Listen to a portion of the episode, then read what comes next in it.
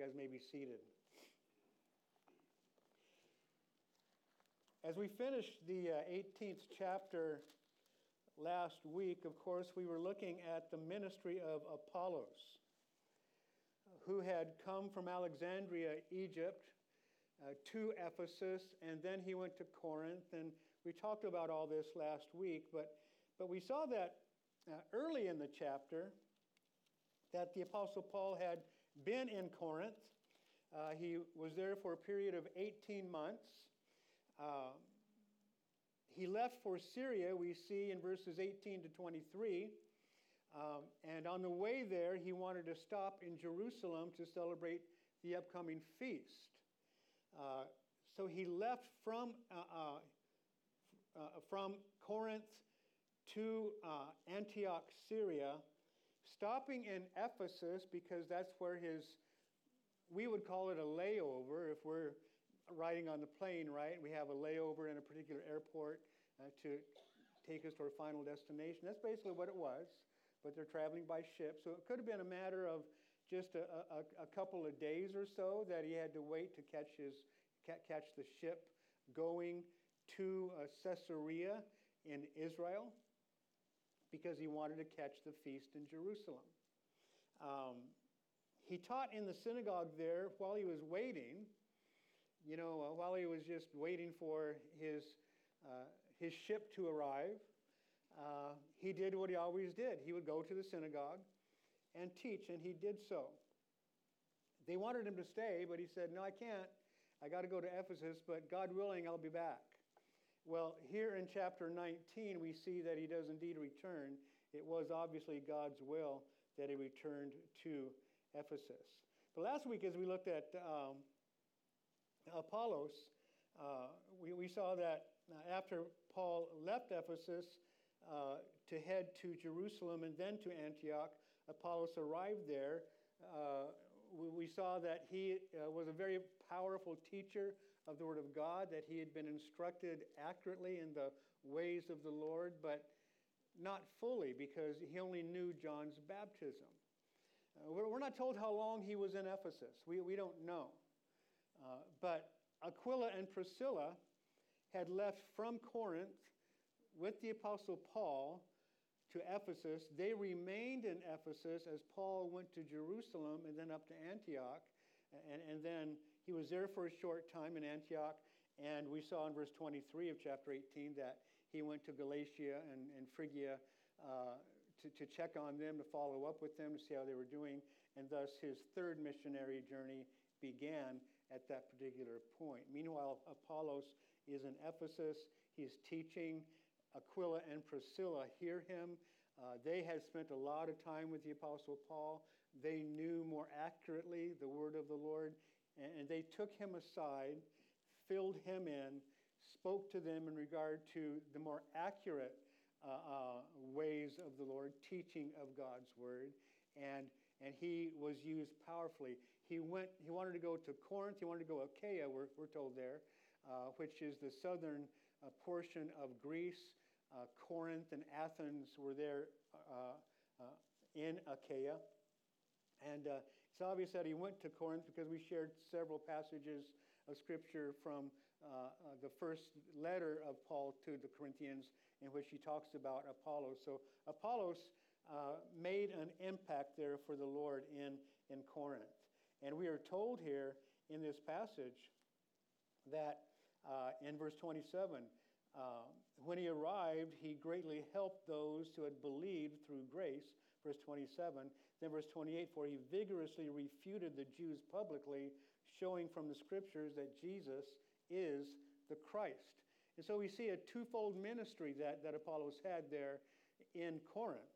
Uh, one, strengthening the believers, helping the believers who had come to faith by the grace of God.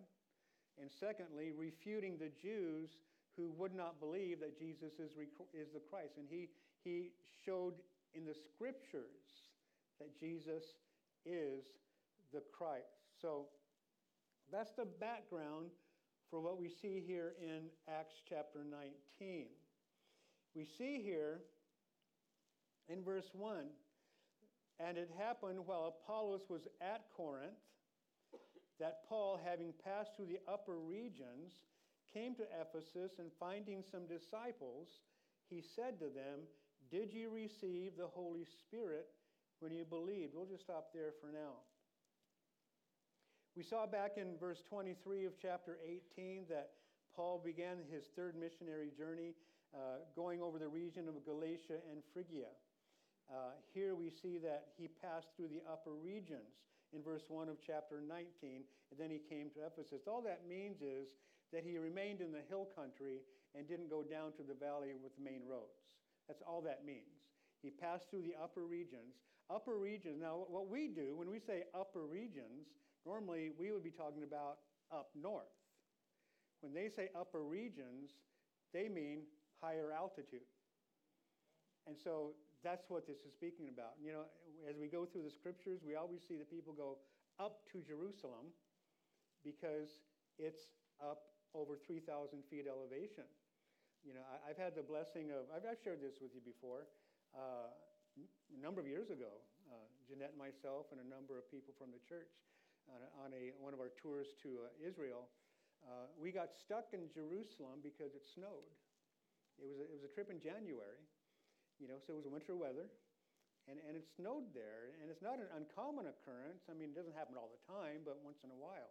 And it wasn't as strange as it, as it was when we got snow here this past January. I mean, that was crazy, wasn't it? It was crazy.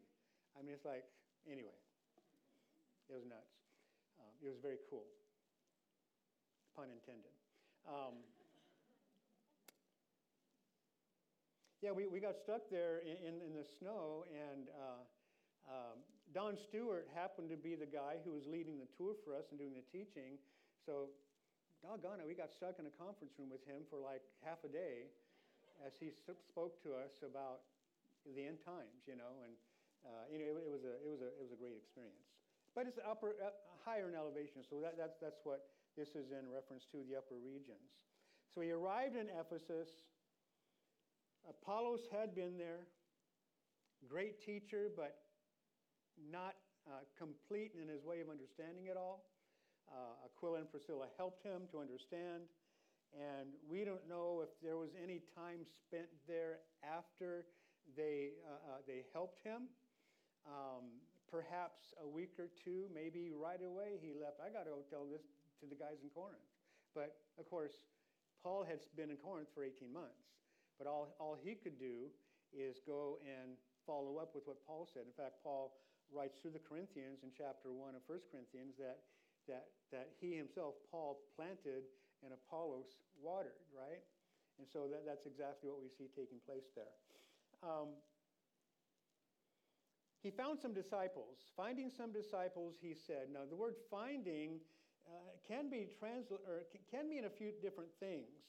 But in the context here, it demands that we understand that it means that he was actually searching.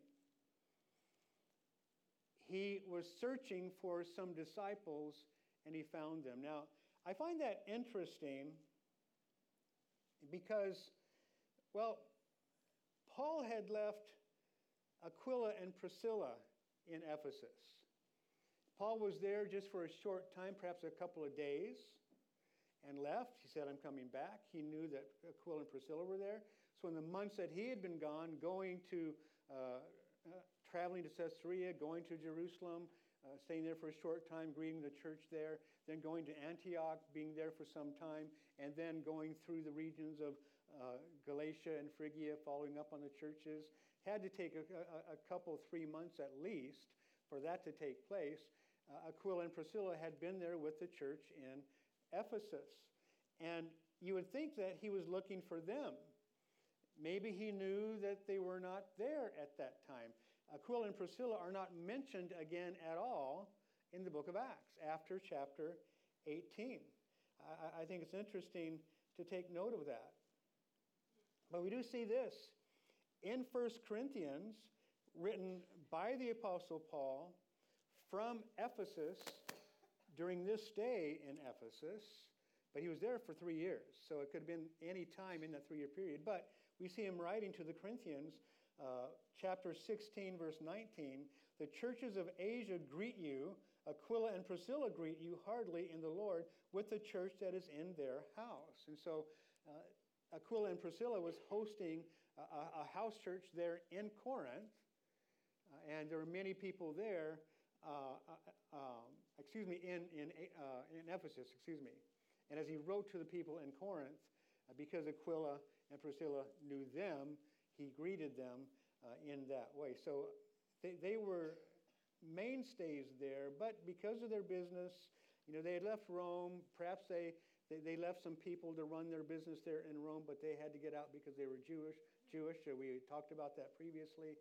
Uh, there could have been other businesses elsewhere. Maybe they were doing that. We don't know. Um, maybe they were just there and just Luke doesn't mention them again. We, we don't know.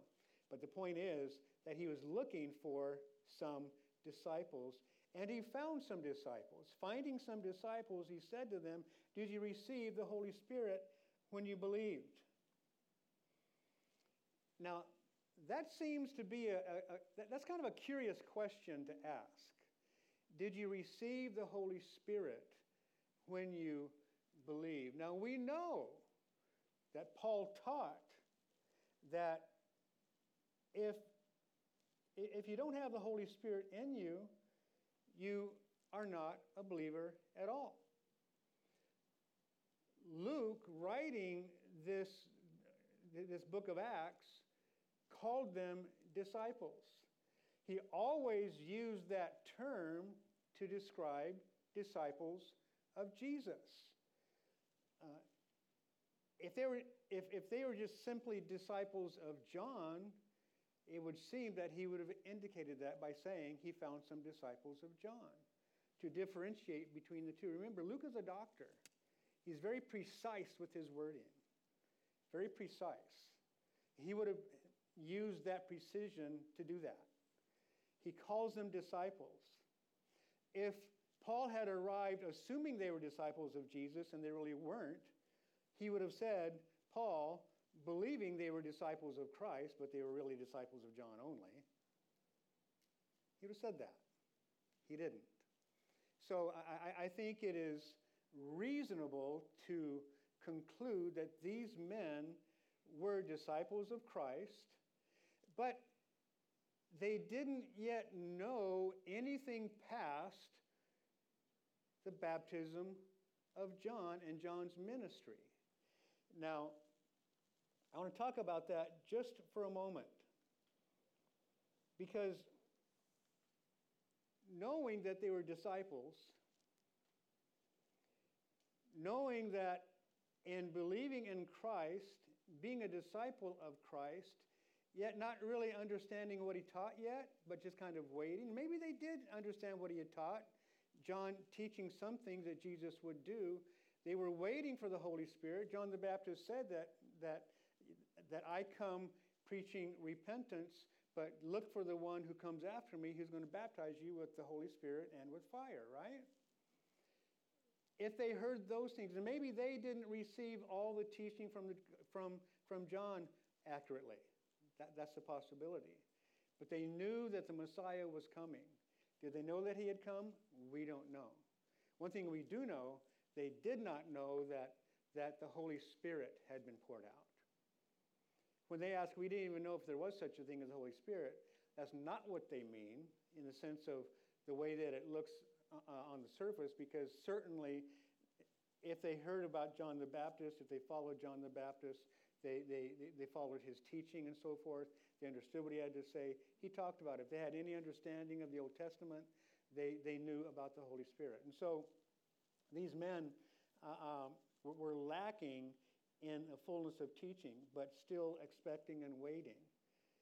And that's the idea that's here. They were still waiting for the outpouring of the Holy Spirit, not knowing that he already had been poured out. As we saw in Acts chapter 2 in Jerusalem.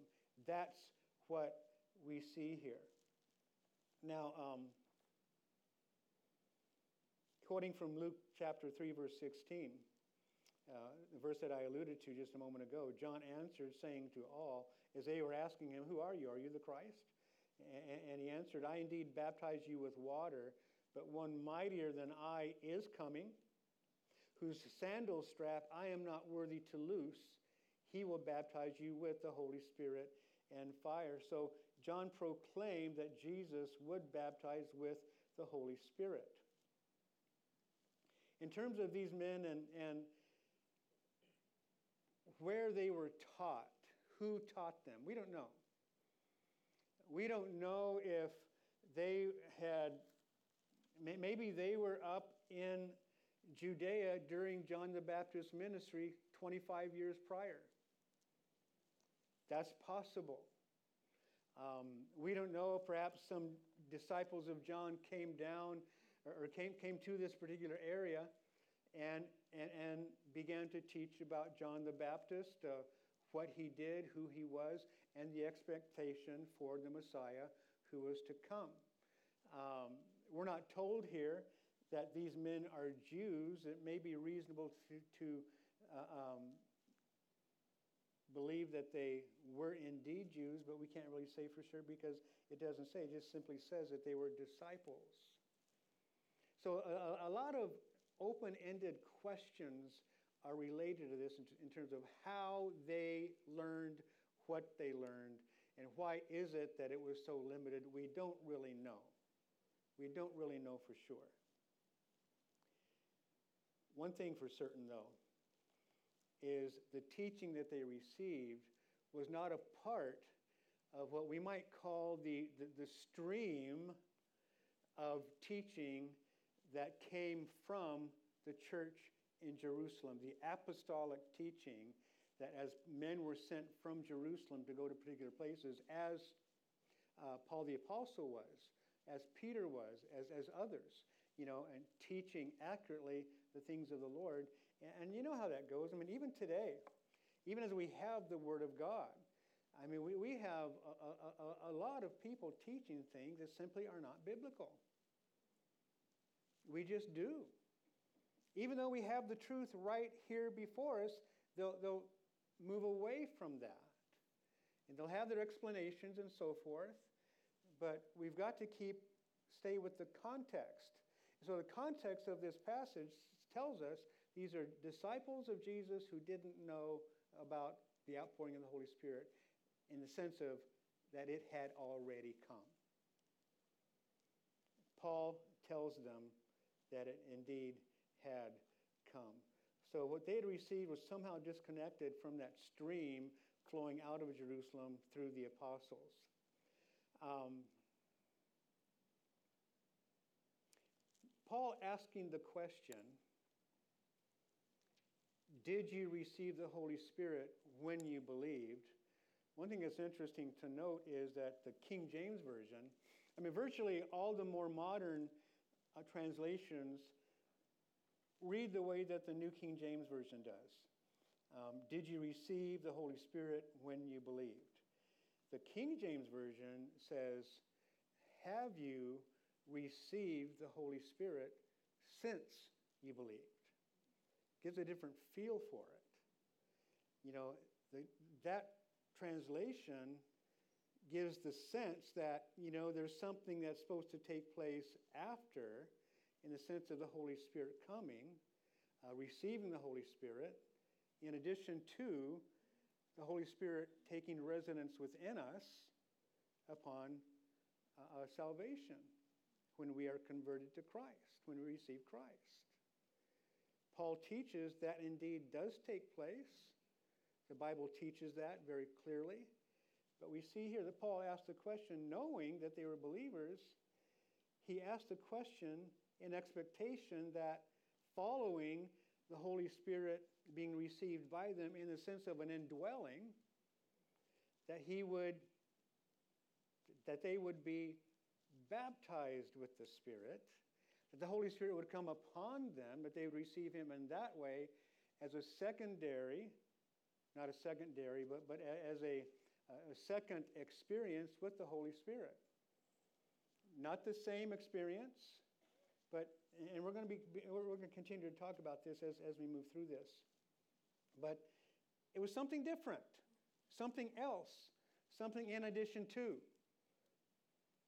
The Spirit taking Uh, uh, uh, indwelling us as we receive Christ as our Savior.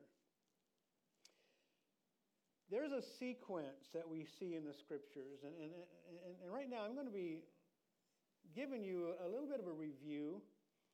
It's been a while since we were here in Acts chapter 2, but a number of passages that we looked at then I want to share with you now.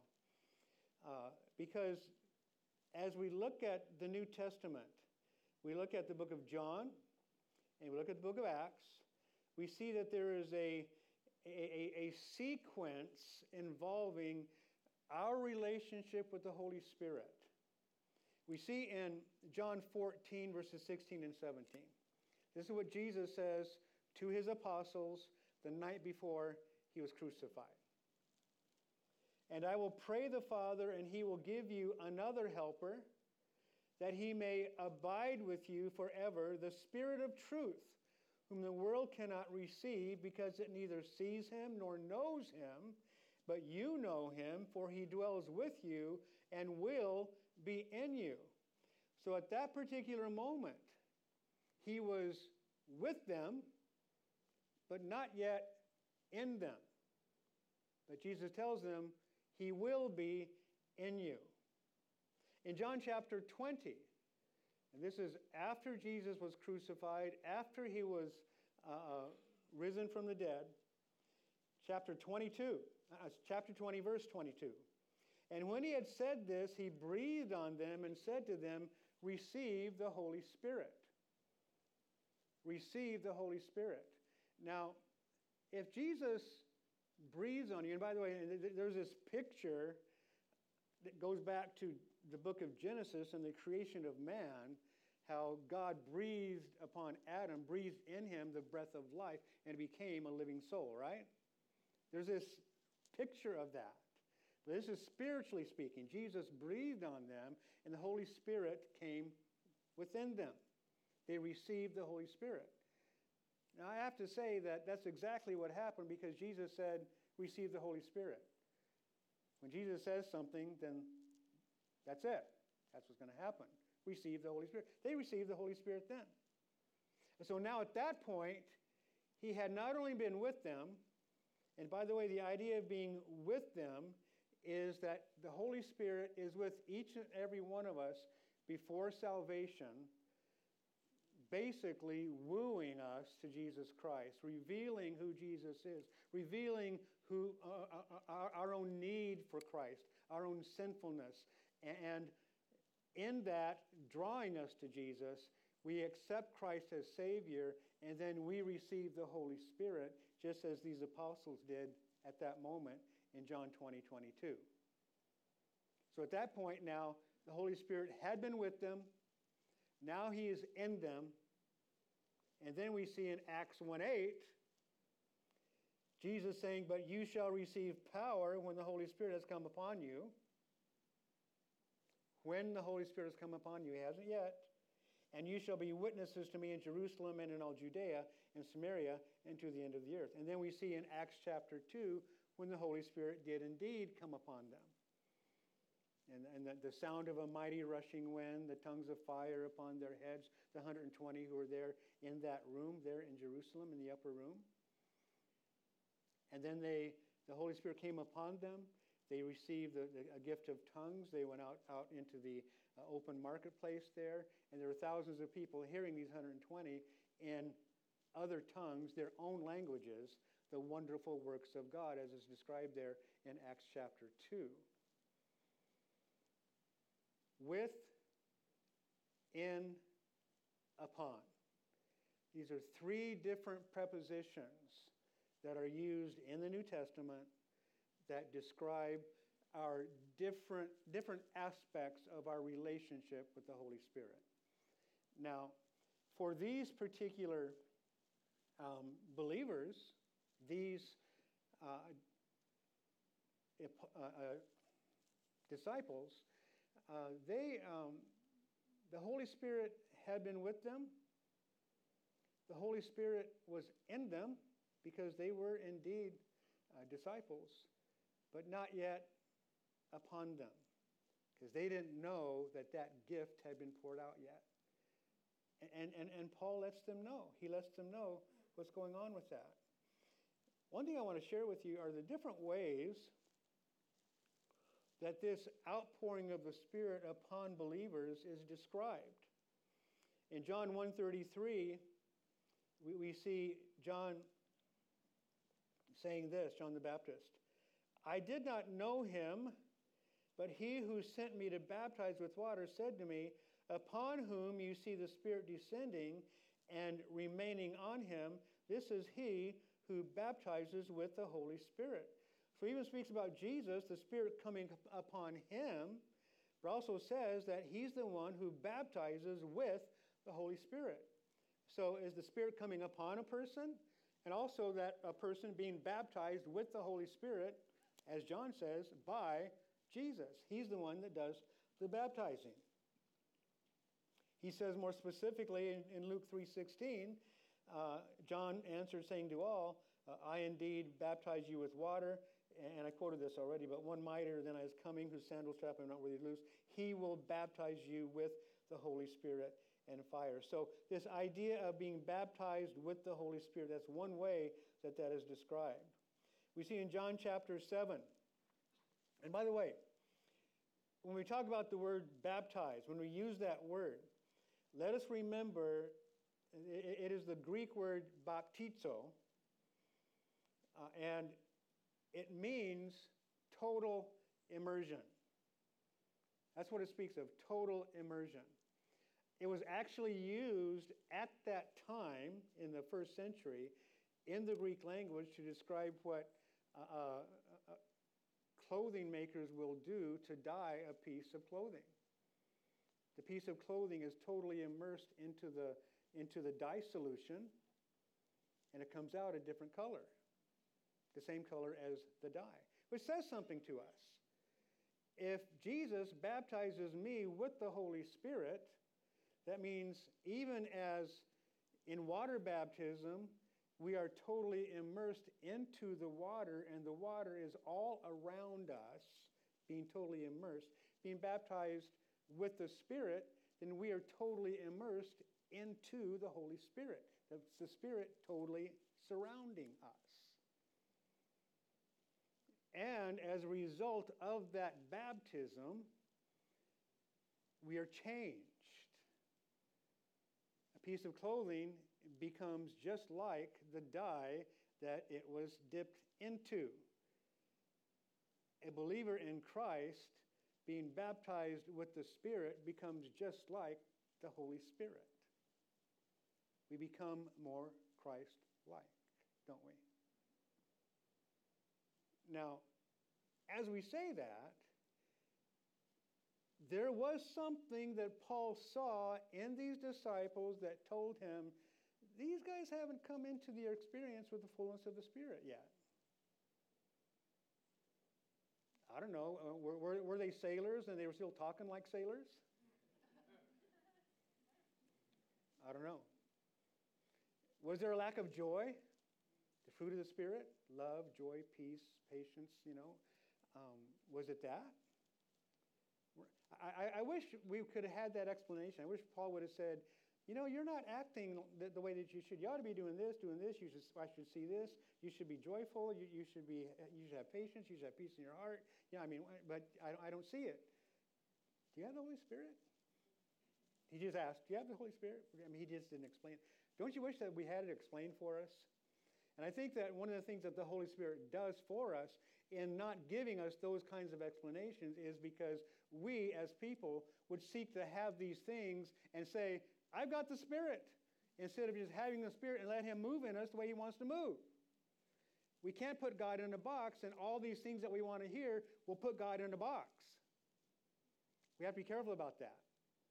That's one of the things that we see here in these verses I'm going to be sharing with you just in just a moment. Even with these different expressions. Uh, John 7, verses 37 to 39, a, a very familiar passage that, that, many of you are very aware of.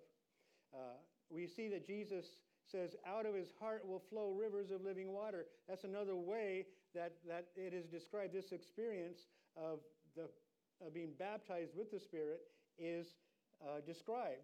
Uh, those verses say, On the last day, that great day of the feast, Jesus stood and cried out, saying, If anyone thirst, let him come to me and drink.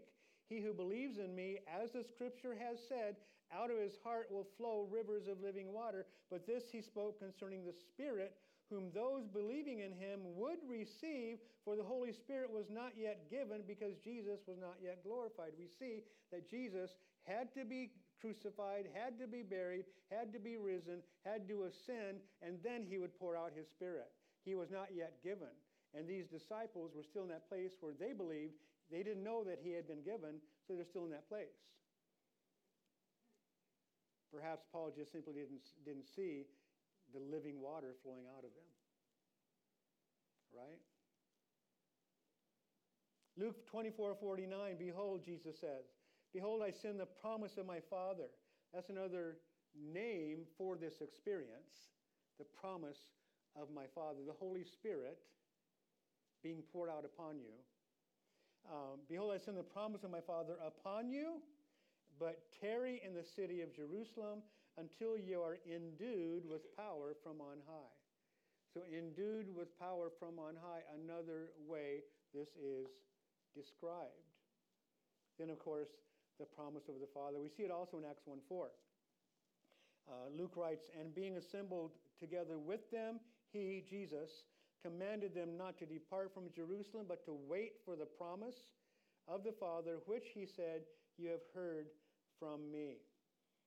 And his promise came from the Lord through the prophet Joel in Joel chapter 2. In fact, Peter uh, describes that in his sermon that he gives in Acts chapter 2, that what, they are, what those Jewish people are seeing was the outpouring of the Spirit as promised through the prophet Joel.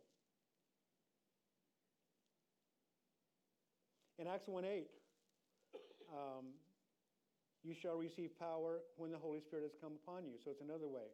The Holy Spirit will come upon them. And being filled with the Spirit, Acts 2 4, they were all filled with the Holy Spirit. When the Holy Spirit came upon them, they began to speak with other tongues as the Spirit gave them utterance. So those different ways that it's described. Now, as we said, John the Baptist said that Jesus will baptize with the Holy Spirit. Uh, we, we, need, we already looked at, at uh, a couple of verses that spoke on that. Um, but there are also different experiences we see in the New Testament. It's just not, it's not just a cookie cutter kind of thing in terms of the way that it's all supposed to happen, the way that it's all supposed to take place. Uh, it's different in the New Testament. Um, of course, Acts chapter 2, where we talked about how that happened and the, the, the things that were demonstrated. Uh, one of the manifestations of the gift of the Spirit was the speaking in tongues. Uh, but we also saw, you know, the, the, the, the, tongues of fire on their heads and the mighty rushing wind and so forth. You know, those don't, those things were kind of, were, unique to that particular experience. But uh, later in Acts chapter 8 in Samaria, after Philip ha- had gone and, and preached the gospel, people received Christ. Now, uh, John, John and Peter were sent there in John chapter 8, excuse me, Acts 8, verses 14 to 17. Now, when the apostles who were at Jerusalem heard that Samaria had received the word of God, they sent Peter and John to them, who, when they had come down, prayed for them that they might receive the Holy Spirit. For as yet he had fallen upon none of them. They had only been baptized in the name of the Lord Jesus. Then they laid hands on them and they received the Holy Spirit. And so they laid hands on them, they received the Holy Spirit. Nothing is mentioned about any kind of gift that, that went along with them receiving the outpouring of the Holy Spirit upon them. Acts chapter 9, we see the Apostle Paul and his conversion experience. In chapter, uh, verse, uh, chapter 9, verse 17 and 18, Ananias went his way and entered the house. After the Spirit, the Lord spoke to Ananias to go to Paul, uh, he's, uh, um, he's objecting and the Lord says, No, go. I, have anointed him. I'm going to show him the many things he must suffer and so forth. And so uh, Ananias goes. He lays hands on him and he said, Brother Saul, the Lord Jesus, who appeared to you on the road as you came, has sent me that you may receive your sight and be filled with the Holy Spirit. Immediately there fell from his eyes something like scales, and he received his sight at once, and he arose and was baptized. You know, the, the traditional order of things is receive Christ, be baptized, then the outpouring of the Spirit. Generally speaking, but obviously not always. Generally, but not always. Here with the, with the Apostle Paul, he received Christ on that road. I mean, the moment he said, What do you want me to do, Lord? he, he was saved. He was acknowledging Christ as Lord and Messiah. But not until Ananias, not a prophet, not a, an apostle, uh, laying hands on him, he received the Holy Spirit. And the gift that accompanied his salvation was a gift of healing. He was healed from his blindness at that particular point in time. In Acts chapter 10, of course, we saw Peter going to the home of Cornelius, the Roman centurion. In verses 44 to 48, while Peter was still speaking these words, the Holy Spirit fell upon all those who heard the word. So as they heard the word, they were believing the word, the Holy Spirit fell upon them at that particular point in time without them even receiving the instruction about the Holy Spirit. He just fell upon them. And those of the circumcision who believed, those Jewish men that, that accompanied Peter there to Caesarea, they, they were astonished as many as came with Peter because the gift of the Holy Spirit had been poured out on the Gentiles also. And this is how they knew. For they heard them speak with tongues and magnify God. And Peter said, uh, uh, can, can anyone forbid water that these should not be baptized who have received the Holy Spirit just as we have? And he commanded them to be baptized in the name of the Lord. Then they stayed with them for a few days. And then there's Paul here in, in Ephesus with these 12 men, discovering that they did, did not understand about the outpouring of the Holy Spirit. And we see what the Apostle Paul begins to do. Go, going, for, going forward, we stopped in verse 2 after Paul asked the question. Uh, pick up there. So they said to him, We've not so much as heard whether there is a Holy Spirit. We've talked about that. And he said to them, Into what then were you baptized? So they said, Into John's baptism. I think we've covered that already as well, the idea of what that was all about. You know, just the idea of a baptism of repentance. It was also a preparation for the coming of the Messiah. You know, and, and, the idea is the Messiah is coming. Repent of your sins. Prepare your hearts for his coming. Prepare your hearts. Now, that doesn't mean, and I think some, some people could misread into this, the idea that that, you know, we have to kind of get our act together before we actually receive Jesus. Absolutely not. We can't. We can't because we don't have the Holy Spirit's help to do so. You know, no, we, no, we, we, we receive Christ. As I shared with you just last week, I, I talked about how a fisherman catches his fish and then he cleans them. You know, God catches us and then he cleans us. He's got to catch us before he can clean us, right? We can't clean ourselves. If we could clean ourselves, Jesus never would have needed to die on the cross for our sins. But we can't. We cannot do that. And so, um, these, uh, th- th- these actions that, that, that, Paul took. Now, one other thing I, I need to add here, in terms of us today, and I would assume that there are some who are similar to these particular disciples in the sense it's not that it's not that you don't know that God poured out his spirit but there, there are segments within the church who believe that that at conversion we receive all of the Holy Spirit that we're going to ever receive. Not believing, not buying into what we believe as we read these scriptures that there is a second experience subsequent to the first, the baptism of the Spirit, or baptism with the Spirit, I should say. also called the outpouring of the Holy Spirit upon us for power and for witness. For power and witness. You know, many believe that it, it all comes at conversion, and you just, just simply have to appropriate that which God already has given you.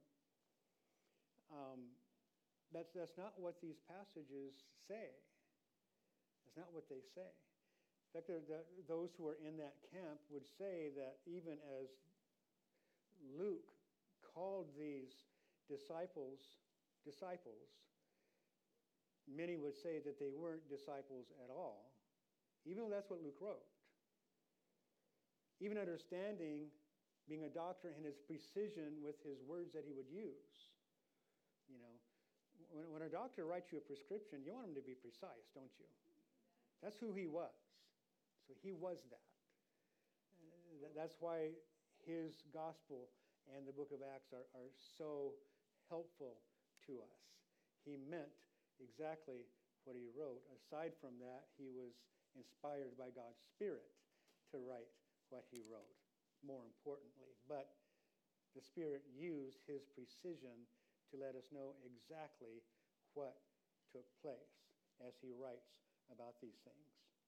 But because there's a second experience, there's a, there's a passage in Luke chapter 11, verse 13 where Jesus says, If you then, being evil, know how to give good gifts to your children, how much more will your heavenly Father give the Holy Spirit to those who ask him? Perhaps there's some asking that needs to take place. I think a, a, a part of us actually experiencing the Holy Spirit coming upon us in power, we need to believe that that is something for us. You know, if we believe it already happened when it didn't, then we've been misled and we won't ask. Let's ask. Just ask. How much more will the Lord give his Holy Spirit to those who ask? All good things come from above. Let's ask. That's what we need to do. As the Holy Spirit came upon these individuals, they spoke in tongues and they prophesied. Two of the gifts of the Holy Spirit that we see in uh, the book of 1 Corinthians, chapter 12. Um, in chapter 2, Verse 8, we see the people hearing uh, uh, the uh, people speaking in tongues. How is it that we hear each in our own language in which we were born? And then to verse 11, we hear them speaking in our own tongues the wonderful works of God. Speaking in tongues is not, a, is not something that we do toward one another. You know, in, many Pentecostal churches today, uh, you may see them, hear them. Somebody will stand up and, and speak in a tongue. Nobody understands it. And there's an interpretation where somebody will stand up, and, and, and then the inter- interpretation goes something like, My little children. Uh, no, that's not the way tongues work because even as we see in 1 Corinthians 14, verse 2, for he who speaks in a tongue does not speak to men but to God. Speaking in tongues means you're, you're praying to Him, or you're praising Him, or you're magnifying Him for His wonderful works. Something along those lines. You're speaking to God, not to men. But at the same time, Paul, in Acts chapter, excuse me, in 1 Corinthians chapter 14, speaks about the gift of tongues as well as the gift of prophecy. He prefers that we speak a word in prophecy so that everybody understands. But he says if there is a gift of tongues, there needs to be uh, an interpretation. If there's not, then it needs to be, put to a stop. But it's more important for us to understand. So the gift of prophecy is more important than the gift of tongues. Gift of tongues is something that's, that, that, that uh, um, helps the believer who exercises that gift. The gift of prophecy helps those who hear. And so that, that's what Paul writes in, re- relation to tongues as, as, and as well as prophecy. In fact, in 1 Corinthians 14, verses 3 to 5, but he who prophesies speaks edification and exhortation to comfort and comfort to men. He who speaks in a tongue edifies himself, but he who prophesies edifies the church. I wish you all spoke with tongues, but even more that you prophesied, for he who prophesies is greater than he who speaks with tongues, unless indeed he interprets that the church may receive edification. The Old Testament prophets, for example, they were called prophets. They had a gift of prophecy. The Holy Spirit was upon them. They spoke what God wanted them to speak to the hearers they spoke forth the word of God. Prophecy, you know, there are prophecy conferences that we have, and, and those prophecy conferences generally mean these are prophetic words having to do with future things that God has spoken. But that's not what the gift of prophecy is. The gift of prophecy is speaking forth the word of God, speaking forth the things that God would have us say not predicting the future. That's the gift of prophecy. Now, predicting the future is a part of it,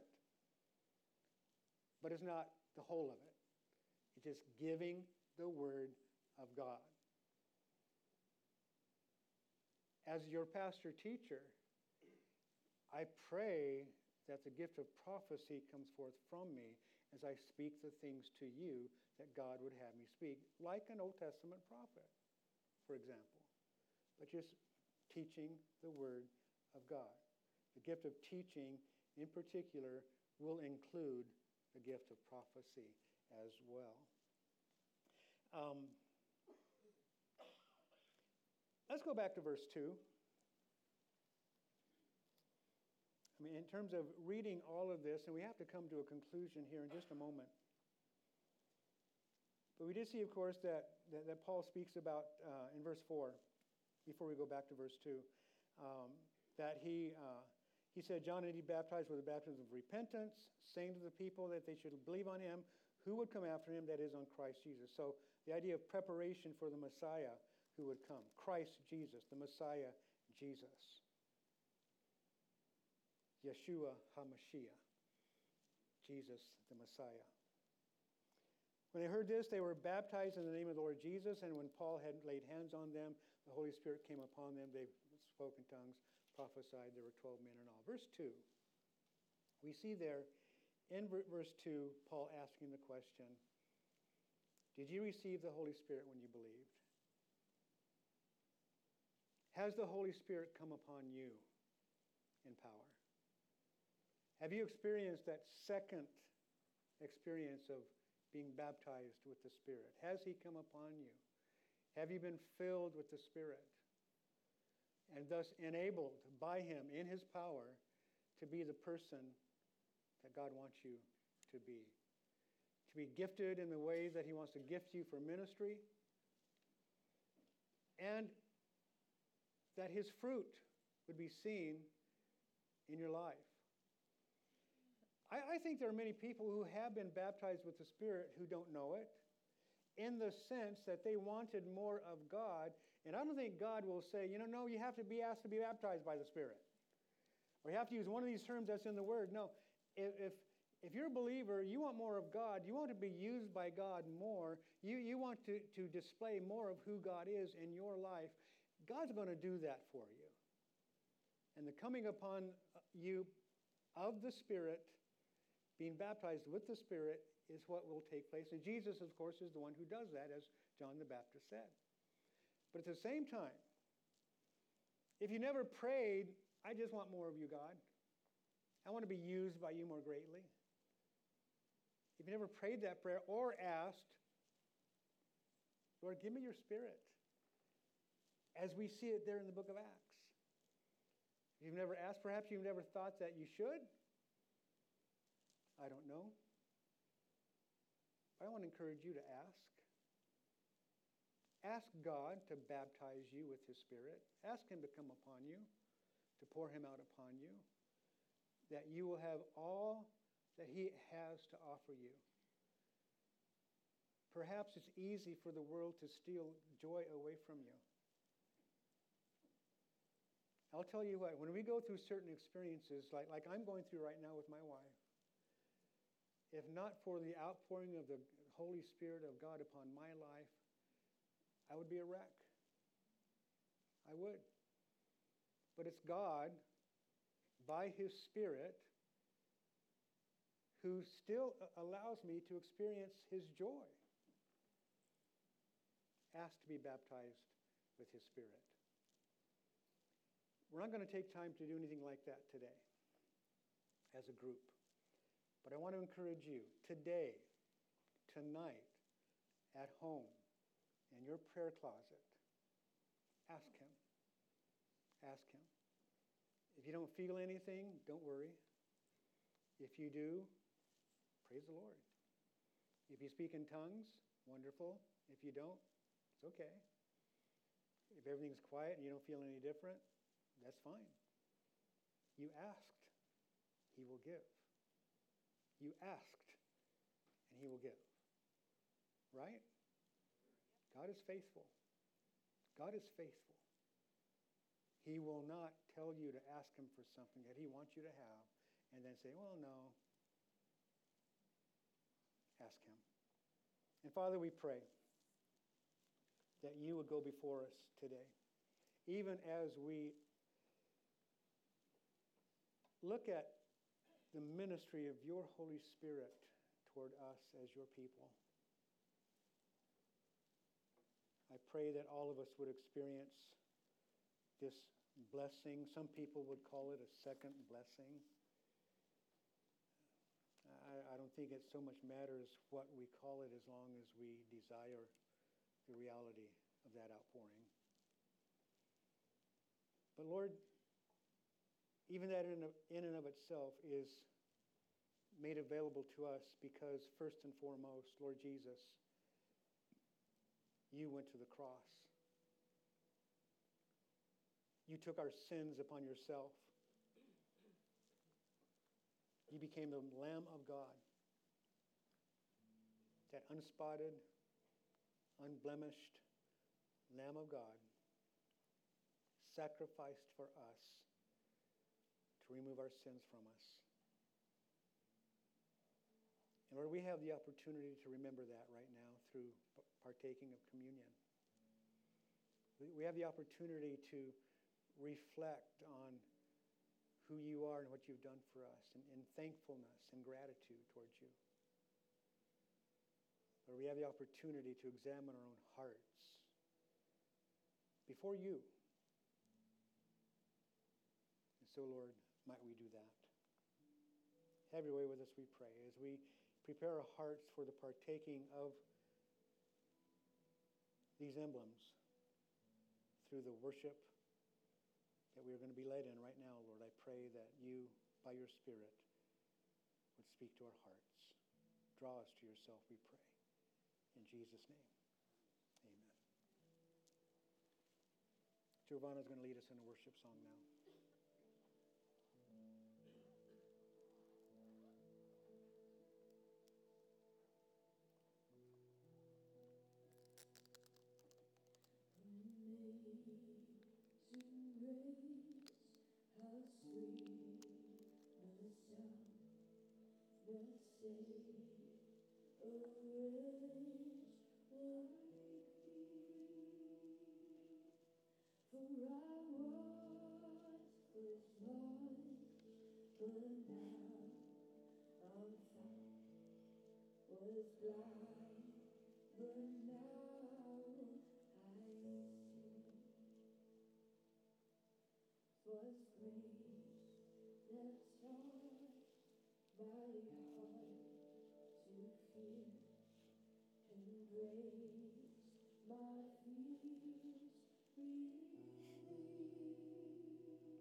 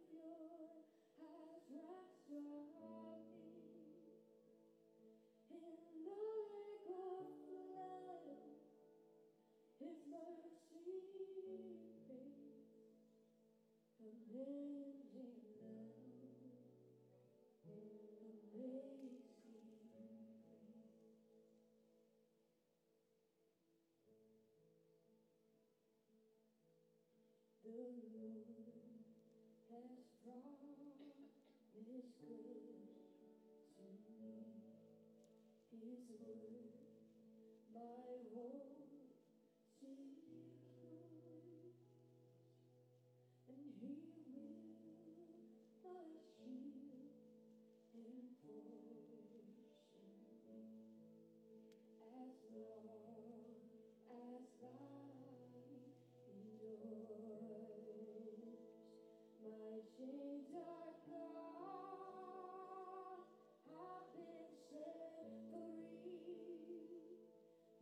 God, my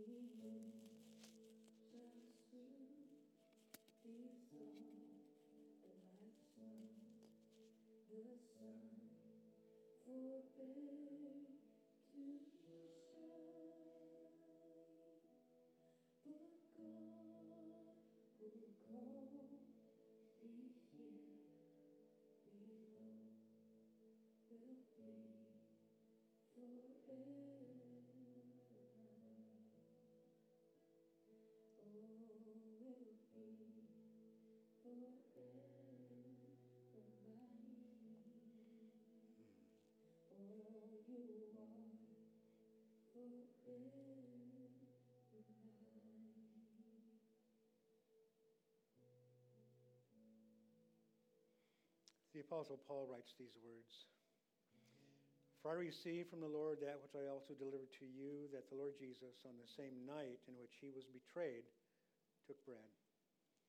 And when he had given thanks, he broke it and said, Take, eat. This is my body which is broken for you. Do this in remembrance of me. In the same manner, he also took the cup after supper, saying, this cup is the new covenant in my blood. This do as often as you drink it in remembrance of me. Paul goes on and writes, For as often as you eat this bread and drink this cup, you proclaim the Lord's death till he comes. Therefore, whoever eats this bread or drinks this cup of the Lord in an unworthy manner will be guilty of the body and blood of the Lord. But let a man examine himself, and so let him eat of the bread and drink of the cup. This is a time of reflection. It's a time of remembrance. It's a time of self examination. It's a time of thankfulness. So I want to encourage you to just take a moment to speak to the Lord in your heart, aware of, these, of those things. Then I will pray and we'll partake together. And seek the Lord.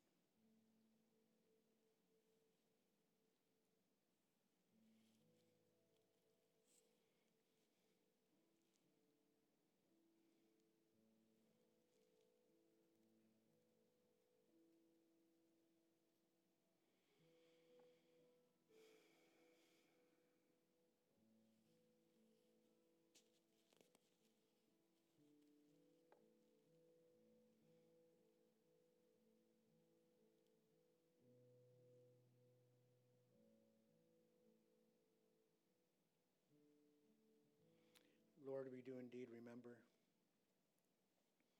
Remembering what you have done for us.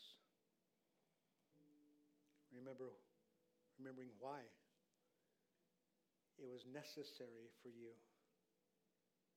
to go to that cross bearing our sin.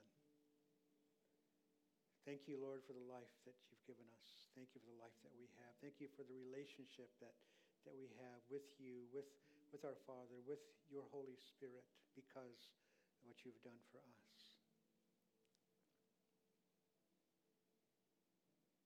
Lord, as we hold this, this cup and this bread in our hands, symbolizing your body broken for us, Lord Jesus, as well as the new covenant in your blood. Lord, we want to thank you. Have your way with us, we pray. Lord, by your Spirit, make us more like yourself, we pray. That you might be honored in our lives.